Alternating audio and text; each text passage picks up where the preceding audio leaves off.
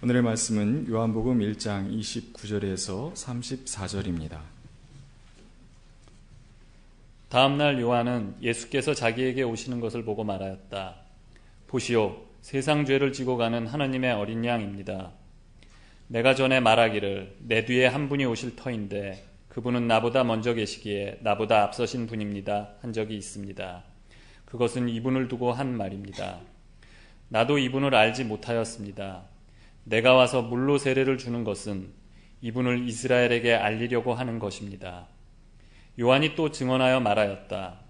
나는 성령이 비둘기같이 하늘에서 내려와서 이분 위에 머무는 것을 보았습니다. 나도 이분을 몰랐습니다. 그러나 나를 보내어 물로 세례를 주게 하신 분이 나에게 말씀하시기를 성령이 어떤 사람 위에 내려와서 머무는 것을 보거든 그가 바로 성령으로 세례를 주시는 분임을 알아라 하셨습니다. 그런데 나는 그것을 보았습니다. 그래서 나는 이분이 하느님의 아들이라고 증언하였습니다. 이는 하나님의 말씀입니다. 좋으신 주님의 은총과 평강이 교회 여러분 모두와 함께 하시길 빕니다. 대림절 셋째 주일 우리는 세계의 초에 불을 붙이고 오늘 하나님 앞에 예배를 드리고 있습니다. 밤이 점점 깊어갑니다. 이것은 은유적인 말만이 아니라 실제로 그러합니다. 왜냐하면 동지를 향해 가고 있기 때문에 그렇습니다. 밤의 기운이 가장 왕성한 동진역에 성탄절이 있다고 하는 사실은 의미심장하지요. 주님은 빛으로 이 세상에 오시기 때문에 그렇습니다. 바람이 코끝을 매섭게 스치는 어느 날 저녁, 저는 늘 그러하듯이 저녁에 한밤중에 공원 산책을 나갔습니다. 시원하고 좋았습니다. 그리고 차가운 날일수록 왠지 별빛이 더욱 영롱한 것처럼 느껴지기에 하늘의 별이 총총할 것을 기대하며 하늘을 올려다 봤습니다. 그러나 여러분 짐작하시겠지만 별이 그다지 많지 않았습니다. 별이 사라진 것일까요? 그건 아니지요. 별은 분명히 그 자리에 있을 터인데 우리의 시선을 차단하는 것들이 별을 바라보지 못하도록 했습니다. 그것은 매연이나 오염물질 같은 것들이 우리의 시선을 차단한다고도 말할 수 있겠죠. 그러나 또 다른 원인이 하나 있었습니다. 그것은 도시의 휘황한 불빛이 밤하늘의 별들을 오롯이 드러나지 못하도록 우리의 시선을 차단하고 있었습니다. 정말로 그러합니다. 우리의 눈이 뭔가에 사로잡혀 있을 때 우리는 마땅히 보아야 할 것 보지 못할 때 얼마나 많은지 알 수 없습니다. 걸어가면서 이런 생각했습니다. 만약에 동방 박사가 오늘 온다고 한다면 서울에 살고 있었다면 그 성탄에 별을 보고 주님 찾아갈 수 있었을까? 불가능하지 않았을까? 그런 말도 안 되는 상상을 해보면서 홀로 씁쓸해졌습니다. 어찌 보면 별빛의 인도를 받으며 살았던 사람들은 어떤 의미에서는 행복한 사람들이라고 말할 수 있겠습니다. 우리는 문명화된 시대에 가장 첨단의 물질을 누리고 산다고 말하면서도 우리는 길을 찾지 못합니다. 내비게이션은 우리가 가야 할 목적지로 우리를 안내해 주긴 하지만 우리 인생의 목적지를 향해 우리를 안내하는 내비게이션은 고장난 지 이미 오래입니다. 조롱과 냉소와 악다구니가 넘치는 세상에 근근히 버티며 살다 보니 우리의 마음이 헛헛하기 이를 데 없습니다. 내 마음이 헛헛하니까 우리의 가슴 속에는 타자들을 품어줄 수 있는 여백이 너무도 옹색하게 좁아져 버리고 말았습니다. 그렇게 우리는 이런 때일수록 겸허하게 우리의 마음을 내려놓고 고요하게 스스로를 성찰 해야 합니다. 이번 주 중에 사무실에 가만히 앉아 있으면서 이런 시집 저런 시집을 뒤적이다가 타고르의 기탄 자리에 눈길이 가서 처음부터 끝까지 그 시를 읽어 나갔습니다. 그러다가 문득 그의 시 한 구절이 마음속에 쑥 들어왔습니다. 그 시는 이러합니다. 당신은 그의 조용한 발자국 소리를 못 들었습니까? 그는 오십니다. 오십니다. 늘 오십니다. 순간마다, 해마다, 날마다, 밤마다 그는 오십니다. 오십니다. 늘 오십니다. 숱한 노래를 마음의 숱한 느낌에 따라 불러왔지만 그 모든 가락이 언제나 부르짖었던 것은 그는 오십니다. 오십니다. 늘 오십니다. 시는 이렇게 계속됩니다. 햇빛 밝은 4월에는 숲속 오솔길로 오시고 7월 밤비 오는 날에는 천둥치는 구름마차 타고 오시고 그리고 연이은 슬픔에 겨운 우리의 마음에도 가만가만 다가오시고 우리의 기쁨 속에도 찾아오십니다. 타고르가 노래하고 있는 그님이 누구인지 우리는 생각해 봐야 하겠지만 그러나 우리는 시를 읽는 독자 입장에서 시는 시인의 손을 떠나는 순간 자신의 것 아니니까 향유하는 사람의 것이니까 우리는 이 시 속에서 오시는 그 당신을 예수님으로 받아들여도 될 것입니다. 주님은 그렇게 다양한 방식으로 우리에게 다가오고 계십니다. 주님은 분명히 오고 계십니다. 이것이 희망입니다. 내 삶이 절망에 떠밀리고 있는 그때에도 주님은 분명히 오고 계십니다. 오고 계신 주님, 우리가 해야 할 일은 무엇입니까? 그분을 마음속에 영접하는 일밖에는 없습니다. 여러분, 정말로 주님을 기다렸던 사람, 그들을 떠올리며 우리는 주님과 만나야 합니다. 대림절기에 우리가 반드시 기억해야 하는 사람 가운데 하나가 세례자 요한입니다. 그는 척박한 유대 광야에 머물면서 자기를 찾아 나오는 사람들을 향하여서 회개의 메시지를 선포했고 그리고 요단강에서 사람들에게 세례를 베풀므로 그들이 새로운 존재가 되도록 도왔습니다. 제 욕심에 이끌려 다른 사람들의 아픔 따위는 아랑곳하지 않고 살면서 마치 갑각류처럼 자기의 껍질만 두텁게 만들고 있던 사람들, 그들이 요한 앞에 왔을 때, 요한은 그들의 그 갑각류 같은 딱딱한 것을 깨뜨리는 망치의 언어로 그들을 꾸짖었습니다. 성전 체제를 구성하고 있는 그 잘난 사람들이 요한 앞에 왔을 때 요한은 아이고 오셨습니까? 라고 말하지 않고 독사 이 자식들아 라고 말했습니다. 그의 말은 거칠기 이를 데 없습니다. 그의 말은 나른해진 영혼을 후려치는 영혼의 죽비였고 주님 오실 길을 탁끌하고 사람들에게 다구치는 광야의 외침이었습니다. 힘 있는 사람의 비위를 맞추기 위해 모호하고 애매하게 말하지 않았습니다. 그렇기에 그의 말은 힘이 있었고 에너지가 가득 차 있는 그 말씀 때문에 사람들은 요한 앞에 나오게 되었던 것입니다. 주님도 요한을 칭찬하시죠. 당신의 제자들에게 말씀하셨습니다. 너희가 뭘 하려고 광야에 나갔느냐? 바람에 흔들리는 갈대를 보기 위해서냐? 아니면 화려한 옷을 입은 사람을 보기 위해서냐? 화려한 옷 입은 사람 보려면 왕궁에 갔어야지. 그러니까 여러분 왕궁과 세례 요한이 있는 광야를 대비시키므로 생명이 어디에서부터 연원하여 나오는지를 주님은 은밀하게 얘기하고 있습니다. 그렇습니다. 너희들이 갔던 것은 예언자를 보기 위해서였다고 말합니다.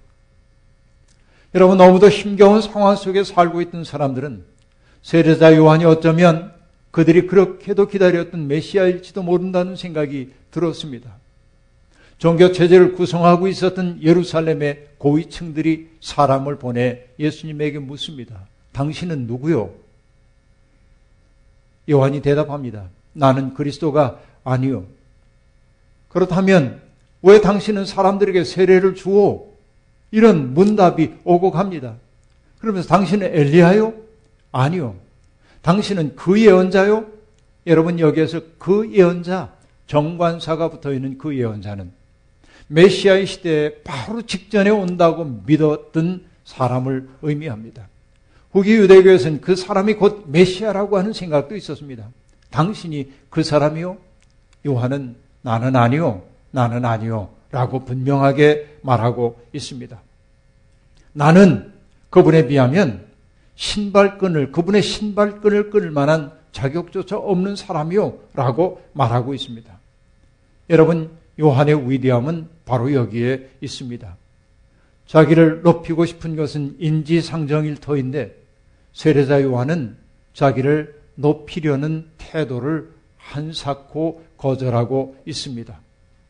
여러분, 노자 28장에 이런 말이 나옵니다.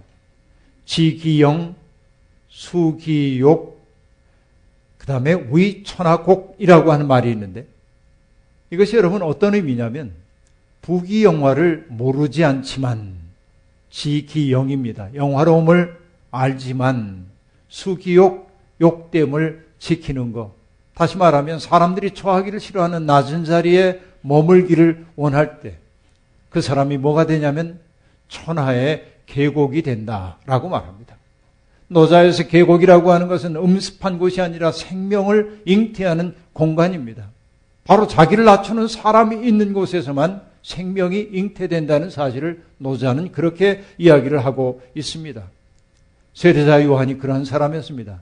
자기를 낮추고 또 낮춥니다. 그런데 여러분, 세례자 요한이 스스로를 낮추기 때문에 요한을 하찮은 존재로 볼 수 있는 사람은 세상에 아무도 없을 겁니다. 오히려 그의 영혼의 큼을 우리가 바라보게 되는 것입니다. 여러분, 저는 현대인들이 인색함의 병에 걸렸다고 그렇게 늘 생각하곤 합니다. 무슨 얘기냐고? 오늘처럼 물질이 풍부한 이 시대에 우리가 얼마나 많은 것을 소비하며 사는데 인색하자고 말하냐고.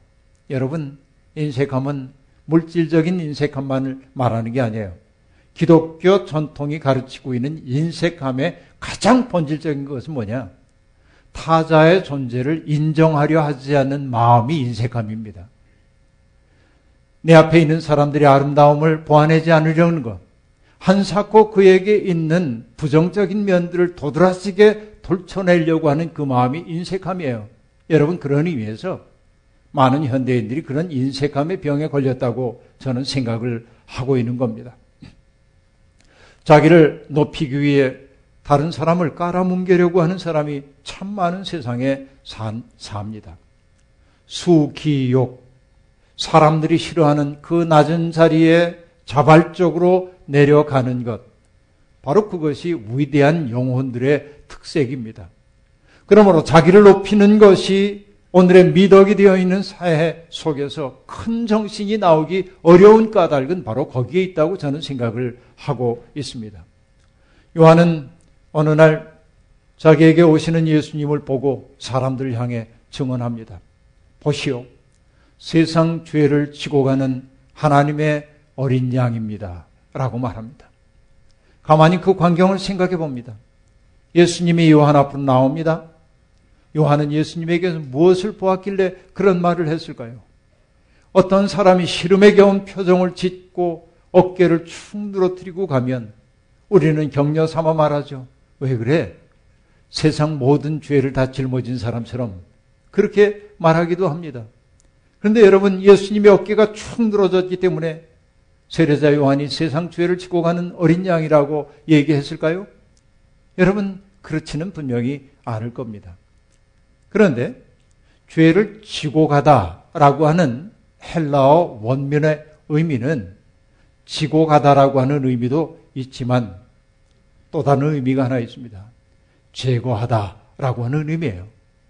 그러면 세상의 모든 죄를 제거하는 하나님의 어린 양이라고 요한이 지금 말하고 있는 것입니다. 여러분, 하나님의 어린 양, 그렇게 말하는데, 여기에 선택되고 있는 하나님의 어린 양이라고 하는 말은 이스라엘 사람들이 소중하게 지켜왔던 유월절을 제외해 놓고는 설명할 길이 없습니다. 아시다시피 애굽에서 10개의 재앙이 그 땅에 내렸을 때 마지막 재앙이 장자의 죽음이었죠. 하나님이 보내신 죽음의 사자가 애굽 사람들의 집을 가면서 장자들을 전부 죽음에 이르게 만듭니다. 그러나 그 죽음의 사자들은 어떤 집들은 뛰어넘었습니다. pass over 했죠. 이게 유월입니다. pass over, 뛰어넘는 거예요. 어떤 집들이었습니까? 그 집 상인방과 문설주에 어린 양의 피가 묻어 있는 집은 뛰어넘었어요. 그러니까 요한이 여기에서 예수 그리스도를 세상 죄를 지고 가는 하나님의 어린 양이라고 말하는 것은 뭐냐면 바로 예수 그리스도가 스스로를 희생함으로 사람들에게 생명을 주시는 분이라고 하는 그 뜻이 담겨 있는 거예요.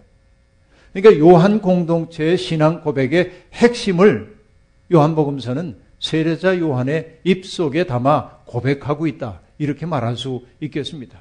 이것이 중요합니다. 예수님은 죄를 제거하시는 분입니다. 그러면 여러분, 어떻게 주님이 죄를 제거할까요? 어떤 방식으로 제거합니까? 흔히 여러분, 여러분은 정말 수도 없이 들었을 겁니다.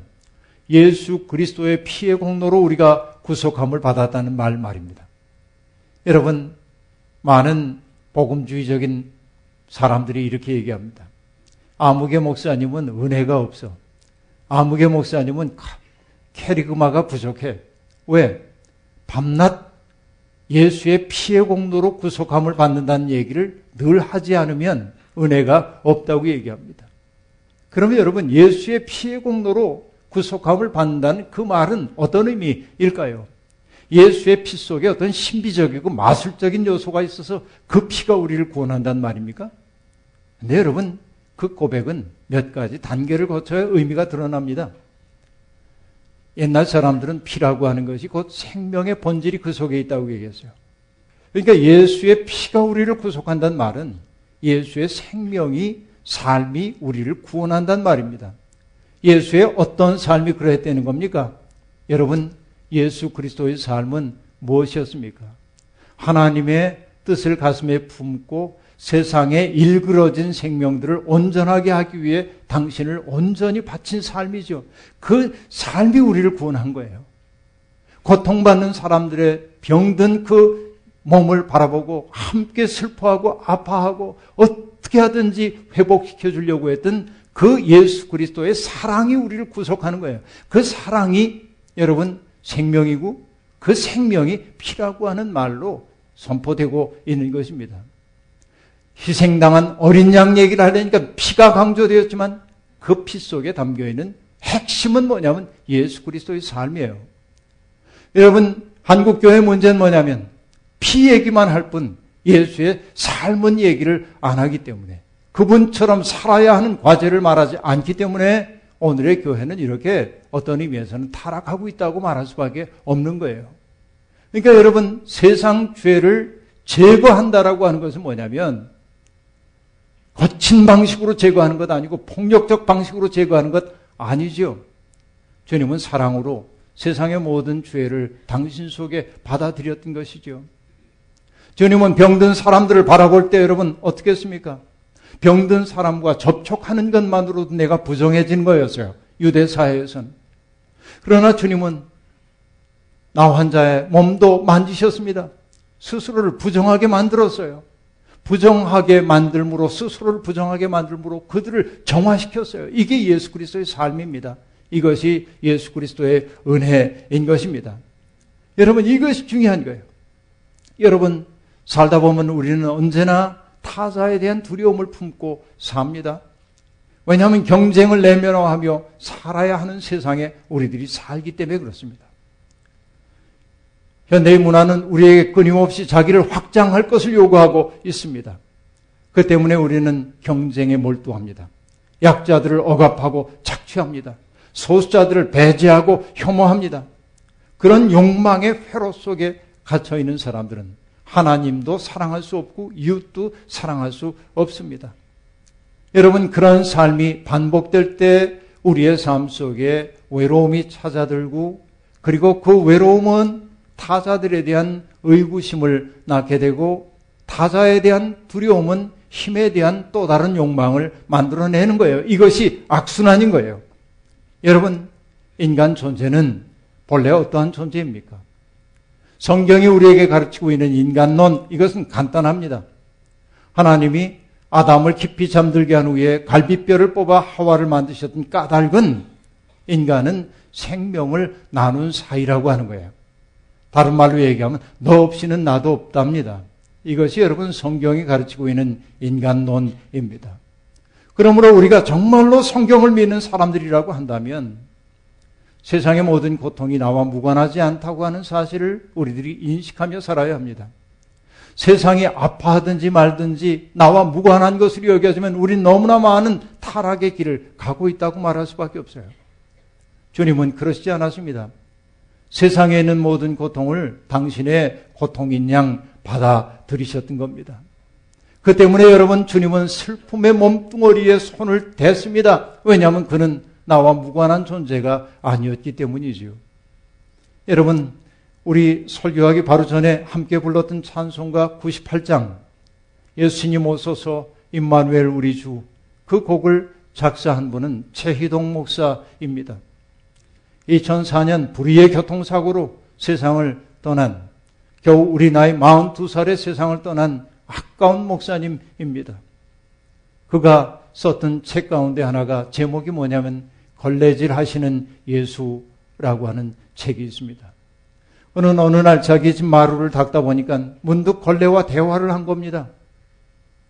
대화를 나누면서 걸레에게 얘기하죠. 너는 어떻게 이렇게 더러운 것을 닦아내냐? 비참하지 않냐고. 그러자 걸레가 대답합니다.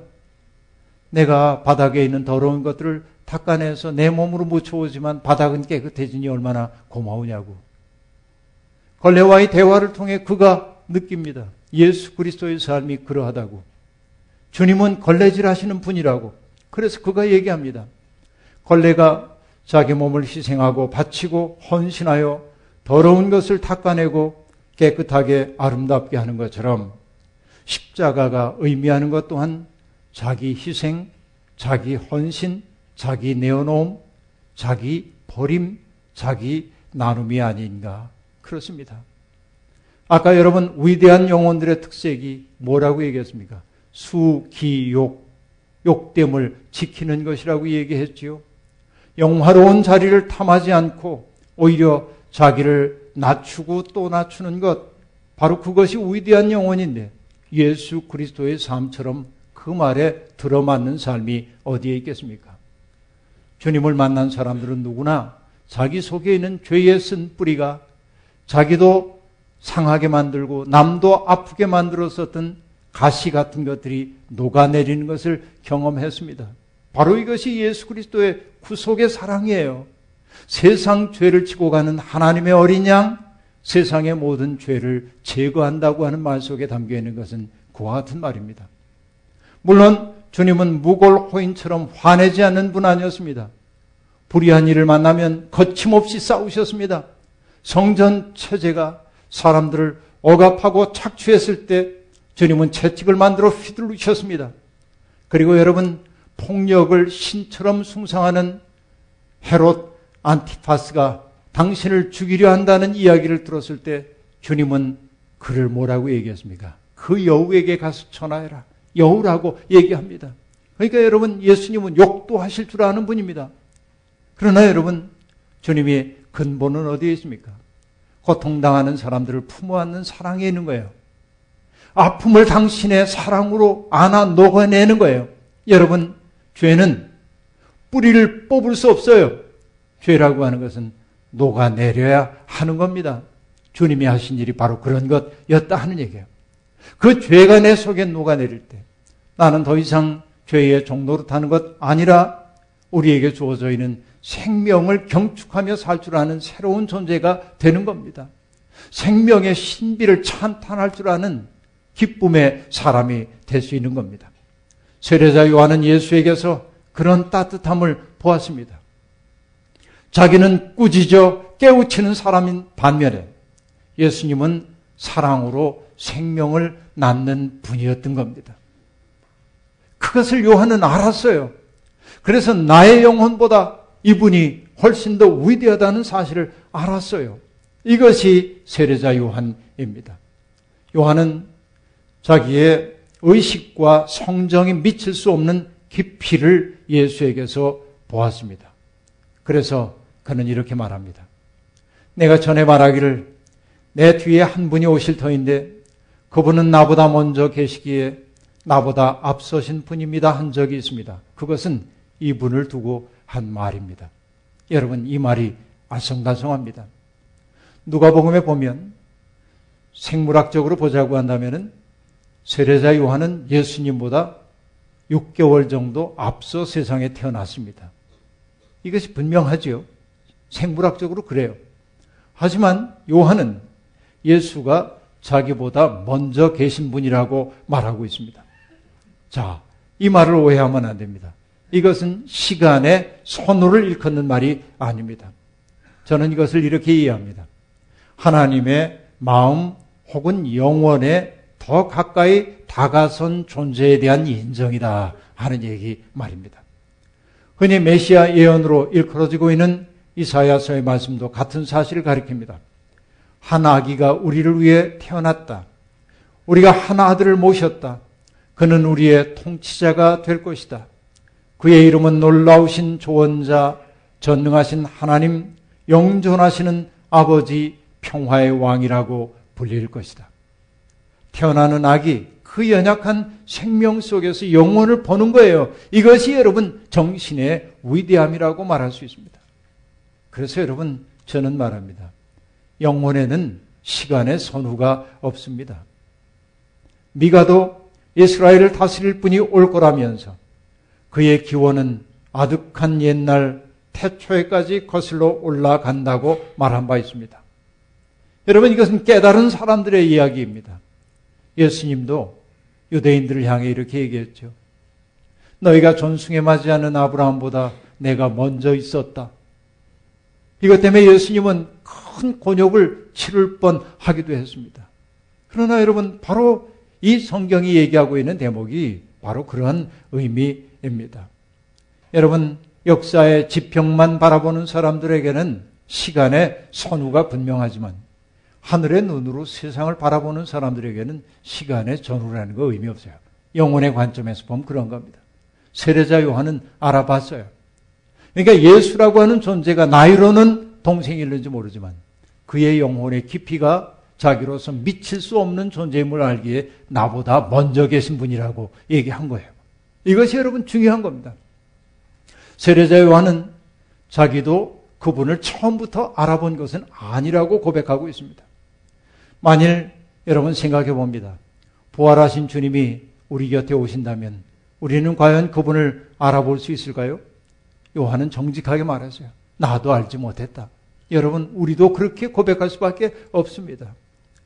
아주 오래전 제가 신학교 어, 막 4학년 올라갈 무렵에 저의 존경하는 신학교 학장님이 느닷없이 세상을 떠나셨습니다. 학교에 임원을 맡고 있었던 저도 그 학장님의 장례를 돕기 위해 학교에서 밤을 새우고 있었습니다. 교수님 한 분이 탄식하듯 말씀하셨습니다. 학장님이 세상을 떠나고 나니 학장님께서 바로 우리 곁에 머무셨던 천사라는 사실을 이제야 알겠노라고 얘기했어요. 신학자의 그런 고백이 제게 40년도 훨씬 더 40년 어, 전 얘기입니다만 이것이 제게 크게 마음속에 와닿아 있습니다. 여러분 그렇습니다. 인간의 깨달음은 늘 뒤늦게 찾아옵니다. 세례자 요한 나도 이분을 알지 못했다. 그의 본질을 알아보지 못했다. 그러면 여러분, 세례자 요한은 어떻게 예수 그리스도의 본질, 핵심을 보았을까요? 간단하게 얘기합니다. 성령이 그분 머리 위에 임한 것을 자기가 봤다는 겁니다. 성령이 그분 머리 위에 있는 것을 보았다고 말해요.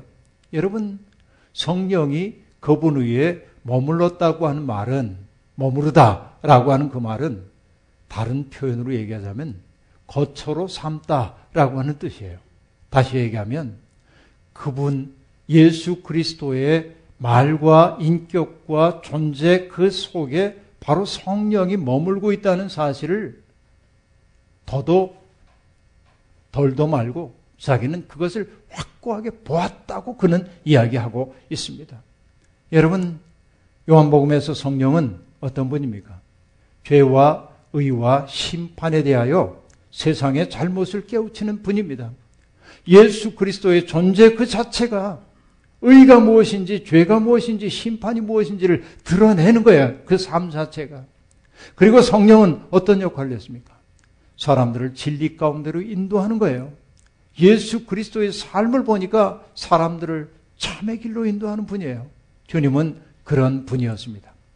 그의 존재 그 자체가 세상에 대한 심판인 동시에 진리로의 초대였어요. 예수라고 하는 존재와 만난 사람들은 눈이 밝아졌어요. 세상을 달리 보기 시작했어요.